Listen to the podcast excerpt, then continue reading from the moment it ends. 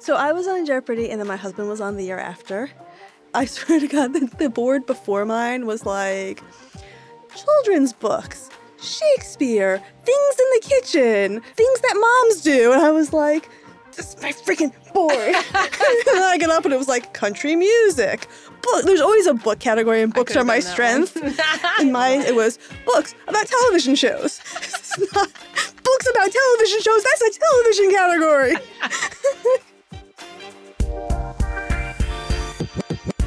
This is Admissible. I'm Natalie Blazer, Dean of Admissions at UVA Law. We are officially in season two of the show, and I'm so excited to bring our listeners even more content that I know is often at the forefront of prospective law students' minds. On today's show, we're talking about judicial clerkships. If you don't know what clerkships are or why you should care about them, don't worry, we're going to cover all of that and then some. Applicants ask me questions about clerkships all the time, so I'm extremely excited to introduce our guest today, who is UVA Law's resident expert when it comes to clerking at the most sought after courts. Senior Director of Judicial Clerkships Ruth Payne graduated from Claremont McKenna College before going on to earn her law degree at UVA Law in 2002. While at UVA Law, Ruth was an articles editor for the Virginia Law Review, graduated Order of the Coif, and was awarded the Shannon Award at graduation. Following graduation from UVA Law, Ruth clerked for Judge J. Harvie Wilkinson III on the U.S. Court of Appeals for the Fourth Circuit and completed a one year Bristow Fellowship with the Office of the Solicitor General of the United States. Ruth returned to UVA Law in 2008 and has been advising our law students on clerkships ever since. Wow. Welcome to the show, Ruth. Thank you. Thanks for having me. So, for season two of Admissible, I have decided I'm going to ask every guest the same sort of icebreaker question, which I ask a lot of people in my just sort of personal life as well, because I find it fascinating. Ruth, what would be your last meal on earth? I love food. This is a very hard question. um, off the top of my head, it would probably involve a lot of dairy, like grilled cheese and ice cream would be probably right at the top of that list. So I want to start the show with your own journey to and throughout UVA law. Since a lot of our listeners right now, it's January, they're going to be weighing their admissions decisions over the next couple of months. So, can you tell us sort of your process, how you decided to attend UVA for law school? Sure. I always like to preface this by saying I'm not sure how instructive it is because, unlike many, many of our students who come and do a ton of research and are very well prepared, I did not go into this process very informed. I don't come from a family of lawyers and I really I was out working. I didn't come straight through from undergrad and I basically applied to the handful of schools that my undergraduate faculty mentors, you know, that they went to. They were like, "Oh, you should apply to, you know," and and I was very naive. I only applied to four schools initially, um, and then I got a brochure in the mail from UVA, and it looked beautiful, and it had some information about applying for a scholarship which I did, and they offered to bring me out. And and honestly, my thought process was, oh, free trip to Charlottesville. I've never been there. I'd like to see Monticello. and I came out to visit, and I just fell in love. Um, I had the opportunity to speak to a lot of faculty. You know, they were just around the weekend that they brought us here, and they were very invested. They really wanted to know what I was interested in. A couple people I, you know, shared an interest in, and they followed up with me and connected me to resources. And it just really made me feel like, wow, this is a place where I'm going to have a great experience. And and that had actually been the first place I'd visited. Um, and then I, I did the circuit of admitted schools for the other four schools. And, um, you know, I didn't fall in love with any of them. Mm-hmm. Um, I, I, felt like they were all really, I mean, highly ranked schools. Um, the ones that you are probably, I am not to name, but OSL students, probably the ones that, you know, everybody applies to. And when I went there, I just felt like I would ask students, why did you come here? And they would always say, like, well, I came here because it you know it's ranked whatever it's yes yeah. number one school it's number two school yeah. And that didn't feel like a great answer to me it didn't it didn't feel like why i wanted to go to law school yeah that's so important do you have a favorite memory from when you were in law school? So I was lucky enough to do a clinic my second year in law school, um, and I should preface this by saying I had been a social worker before I came to law school. I, I was, didn't come straight through. My background was, you know, working in the foster care system. And um, I worked on the um, what was then called the Child Advocacy Clinic. Um, and right away, you know, we got there and I, I, had no idea what a clinic really did, but we got thrown into court to represent, you know, some some kids. And it was really the first time that I remember thinking, wow, this is I can see what my impact is. Right? This is some place where I can make a difference. Walking in without knowing anything but two pieces of law, you know, I can make a difference in the life of, of these children. Um, and that was very impactful for me. Okay, so let's talk about clerking. First of all, what is a clerkship? What is clerking? So, a clerkship is basically a year that you spend as a go to person for a judge. Um, you spend a year in a judge's chambers, which are typically very small. It'll be the judge, maybe they have a judicial assistant, and they'll have somewhere between one and four clerks who do all the work of the judicial system. You know, they usually work on drafting the opinions, they do the research on the law, they sit in on trials, they interface with um, parties if they're at the trial level. And so it's it's basically just a year in the court where you are the person yeah. And so, why might a law student or a recent law graduate be interested in pursuing a clerkship as part of their sort of overall path? First and foremost, the work is phenomenal. I talk to our students. I've been lucky enough to be doing this for so long that I have students come back, you know, 10, 15 years later and talk to me, and they'll tell me this was the best year of their career. Mm. Um, and that's not to knock other types of work, which are phenomenal, but it's one of the few chances you have that early in your career to get something that substantive. Like you are helping to write the opinions that shape the course of the law. Yeah. Um, and so, from just a sort of academic perspective, the work is fantastic. Beyond that, you're working with a judge, and people don't become judges early in their career. Typically, right. that's a pinnacle job. Um, and so you have these amazing jurists who have seen everything, done everything, often been on the bench for a long time, who are, again, in this very small environment, working with you on your writing. So the ability to just learn things very quickly, how to think about the law, how to write succinctly. That's the reason that, you know, clerkships are valued so highly. And so this is just resume wise, you know, career impact wise, everybody loves a clerk. And it's because of that, because the the training is so intensive and you learn so much that you can't learn someplace else. Do firms still pay clerkship bonuses? They do, and they are substantial. they are. When I was practicing at my firm, I remember a friend of mine that I was practicing with went away to clerk for a year. You know, we were junior associates, very junior, like maybe second year. And when he came back and he told me about his clerkship bonus, I was like, wait, what? but it made sense because of all the knowledge and and experience that he was then bringing to the firm, not to mention a close relationship with a judge, which who doesn't love that? I was shocked. I mean, even 20 years ago when I was leaving my clerkship and fellowship, I had committed to government. That was what I wanted. But there were firms courting me, and the bonuses that they were offering were significantly larger than my yearly salary. oh, God. Good for you, Ruth. Maybe that's a check on my sanity. I'm not sure. Um, well, speaking of your own clerkship, I would love to hear a little bit more. I'm sure like listeners are eh, like really want to know what was your own experience like. You know, why did you want to do it? How did you apply? You know, what did you get out of it? What I got out of clerking, I would say the number one thing was the writing experience. The judge that I clerked for is one of the most beautiful writers I've ever met. Just can boil down very difficult topics and make them understandable to the parties who'll be reading them, but also beautiful to read. You can mm. read his opinions like a book.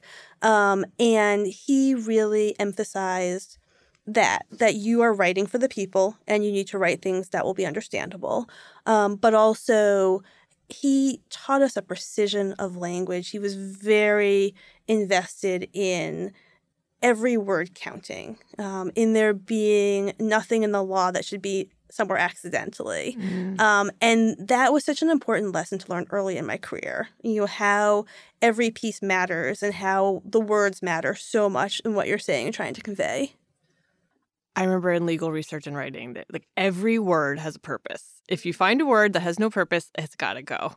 Um, and I, I do want to highlight what you mentioned, you know, just sort of about what clerkships can unlock for you. I mean, firms were courting you. You obviously had an amazing government career after your clerkship. Like a lot of future law students um, or, or current law students think of clerking as like sort of a, a launch pad for the rest of their career. It's obviously an incredible one year experience in and of itself, but it, it does open doors and it just gives you a great foundation for your career.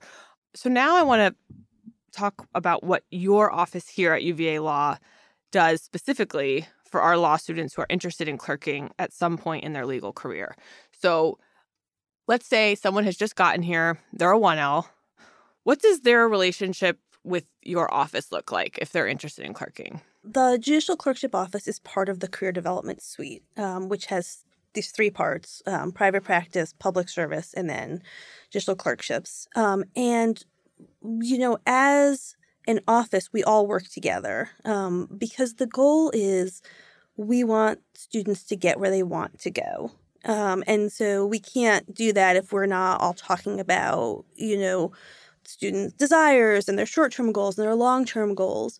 And so when they come in as 1Ls, they'll initially meet with the office that aligns most closely with their long term interests, you know, for that first appointment. But after that first appointment, they'll have access to all the, the offices. And so I will work with 1Ls um, pretty early in the process if they actually want to work for a judge their first summer, um, which is not a clerkship, it's a judicial internship, but um, is a great experience, a little bit like a mini clerkship.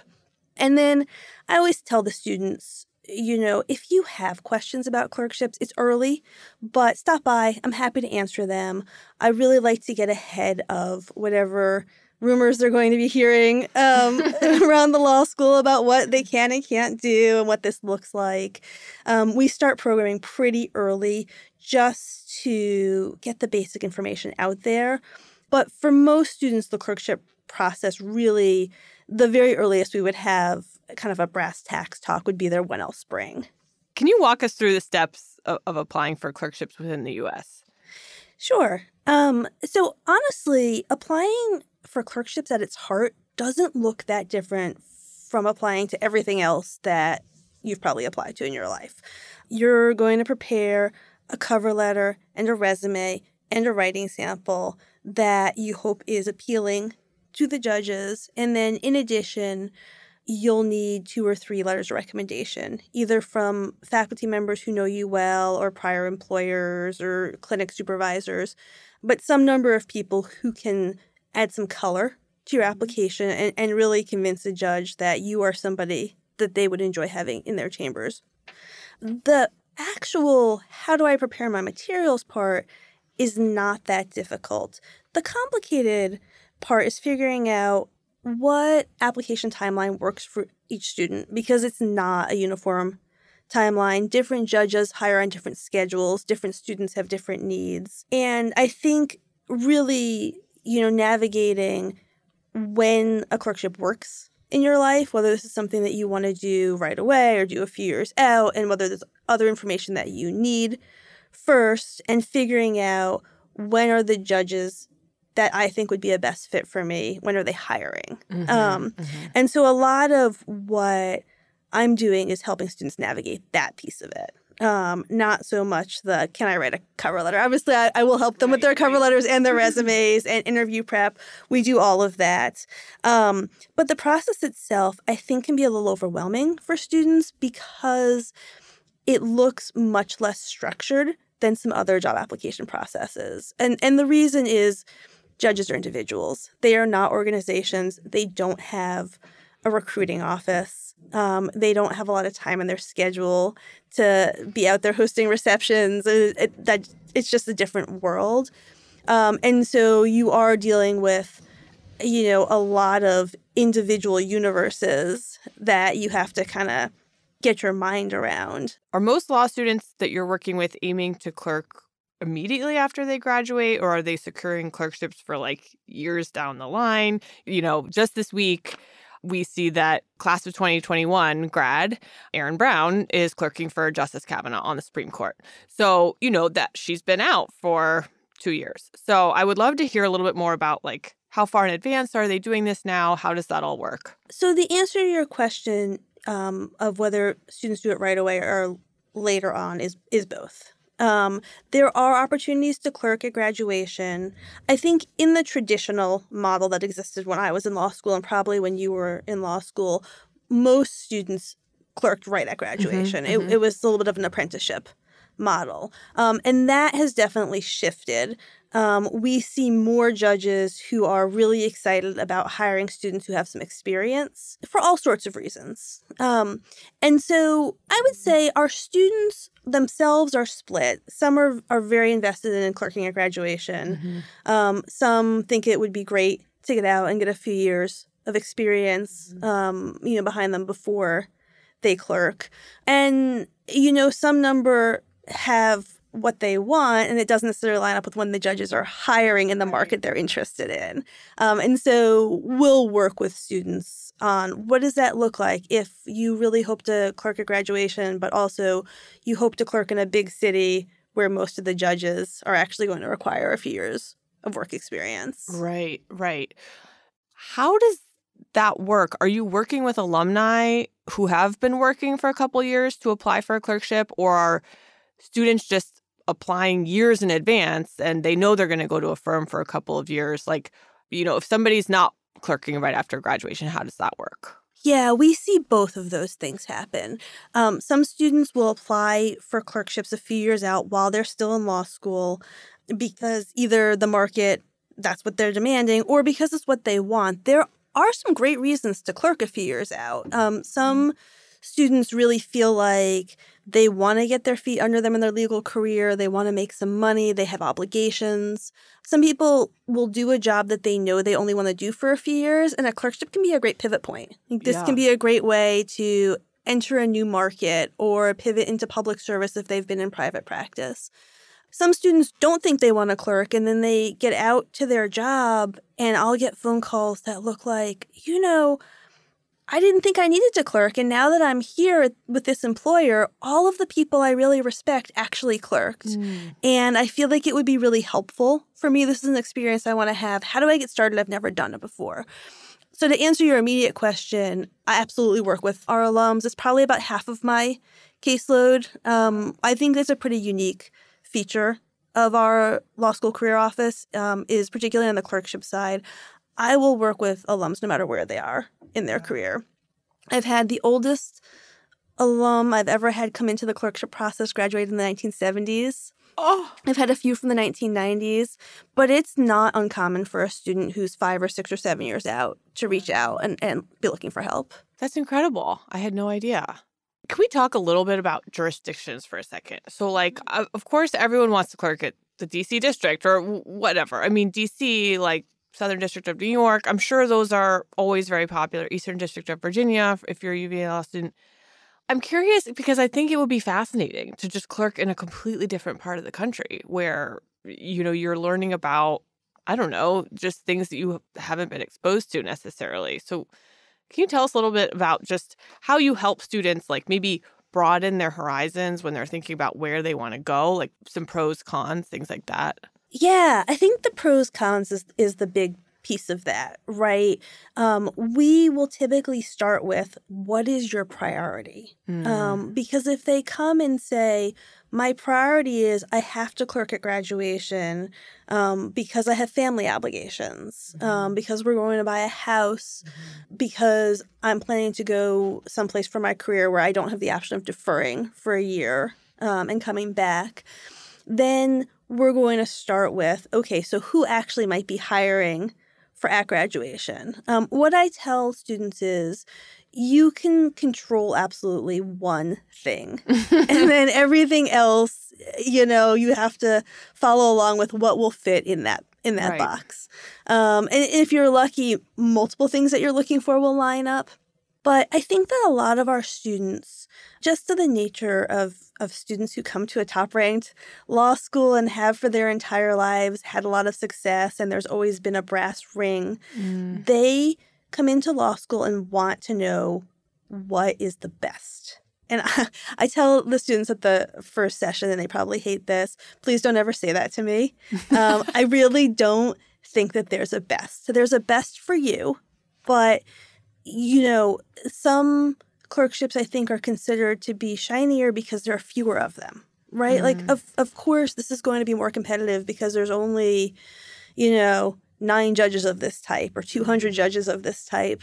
That doesn't mean that it's better for your career because actually, if what you want to do is, you know, state legal aid, you should be in a state trial court. Mm, um. And if what you want to do is academia, you maybe want to be in a state Supreme Court. And if you want to try cases, you want to be in a trial court and not an appellate court. And so I like to have them start there with what are you looking to get out of this experience? Um, and then really think about where can I get that?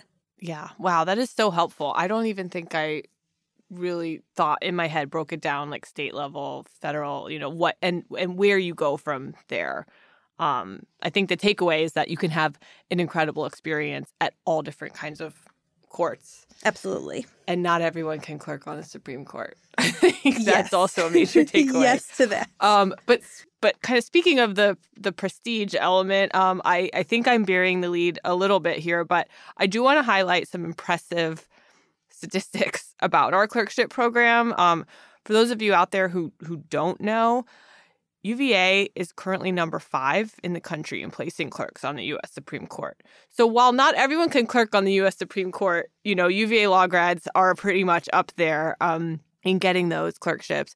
We're number four in the country in placing clerks on federal judicial courts. In the 2022 term, UVA law had two clerks on the Supreme Court, 36 on U.S. courts of appeal, 52 on U.S. district courts and other federal courts, and 14 on state courts. And this is now the fourth year in a row that we've had more than 100 alumni clerking. That is unreal. Those numbers are unreal, especially as we've talked about that this is such a valuable experience, such you know a competitive process like obviously you know i'm going to say that our students are the best of the best and and they're impressive in their own right they're working hard they're they're going for it when it comes to their career. But of course a lot of those numbers reflect like everything you're doing and the support and the guidance that they get and i know that you're you know not going to toot your own horn in terms of the judicial clerkship's office i already know that but can you just tell us based on your experience you've been in the office you know almost 15 years now like what accounts for our, our like massive success especially in recent years in in securing those record numbers of clerkships? Yeah i think you hit the nail on the head um, when you said the support we give the program and there's a few aspects of that. Um, i mean what i do sure but some of it's what the schools allowed me to do. Um, they put their support behind having a full-time judicial clerkship's office. And so I have been doing this for almost 15 years, um, and it's the only thing I do. Um, this is what I focus on. I eat, sleep, and breathe judges. um, but, you know, more than that, I think um, the second and probably largest pillar is the faculty support. Our mm-hmm. faculty are amazing. They make so many phone calls to judges. They write thousands and thousands of letters. Um, and, you know, as an aside, I feel so much like the work that they do for clerkships is just an extension of the work that they do. Um, the thing that I love the most about the UVA community is how invested our faculty is, how everybody is, our faculty and our administrators in the students. Um, I a little bit thought when I got here, the open doors that I found when I came and visited were, you know, like a good show, and and that wasn't true. Um, they the faculty really is that generous yeah. with their time. Um, and then the third big pillar is our alums. Um, we have such a loyal alumni base. Um, and I mean, just take your breath away, loyal yeah. alumni. And I mean, first off, they go off and, like you said, they're fantastic. They do solid work. We have a reputation as a school of producing good clerks. You know, people who work hard, who come in with knowledge, you know, who know the good questions to ask, who are pleasant in chambers. Um, and then beyond that, you know, they're loyal. And so they're trying to pull other, you know, UVA alums in behind them, you know, talking to judges, helping them find good fits for them so that the program just grows on itself.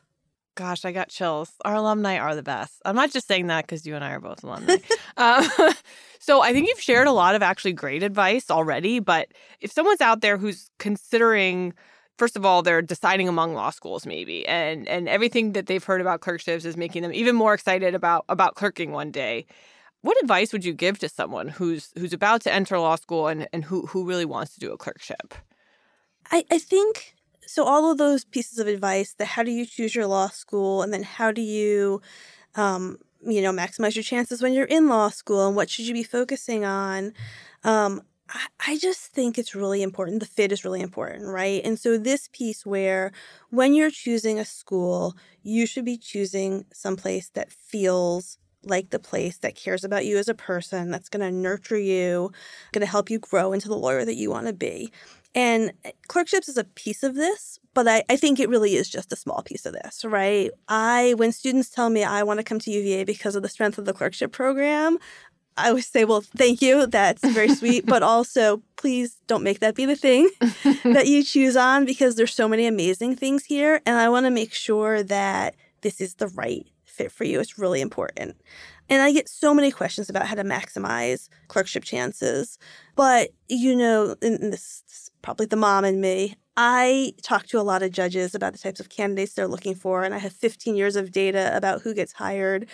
And who gets hired are people who are passionate about something, who come to law school and get involved and develop themselves as good lawyers, not who check boxes, you know, that I have to do certain activities to get to a clerkship. It's I'm developing myself into the lawyer that I want to be. I'm investing in my community.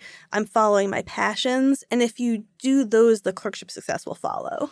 That I think echoes a lot of the you know advice that I I give prospective law students. Like I'm never going to try to convince somebody to come to UVA law. You have to feel it, the fit, you know, the visit is so important, all that support, everything we've talked about. Um I love that. So is there anything about clerkships we did not cover that you really want people to know? So, this is my soapbox piece um, because I feel like the hardest part of my job is running up against the things that people hear that are so entrenched in not just UVA law school culture, but just law school culture. Um, myths about who can and can't clerk and, um, you know, what you need to be successful. And I really try to get out in front of the students and, you know, as far back as our admitted students as soon as possible to say there is not a person who can come to UVA law who can't clerk. And so please don't count yourself out because you don't know about clerking or because your grades don't turn out as well as you think they are or you know any other reason you don't feel like you have what it takes because we'll help you get there and and if it's something you want, we'll work with you until you get it. Well, Ruth, thank you so much for being here. This has been a ton of fun and I learned a lot. So I know our listeners are going to benefit immensely from all the information you shared. Um, thank you so much for being here. Thank you for having me. This has been Admissible with me, Dean Natalie Blazer at the University of Virginia School of Law. My guest today was Senior Director of Judicial Clerkships, Ruth Payne. For more information about judicial clerkships at UVA Law, please visit law.virginia.edu and click on the Careers tab. The next episode of Admissible will be out Friday, February 3rd. In the meantime, you can follow the show on Instagram at, at Admissible Podcast. Thanks so much for listening, and please remember to rate the show wherever you listen to podcasts.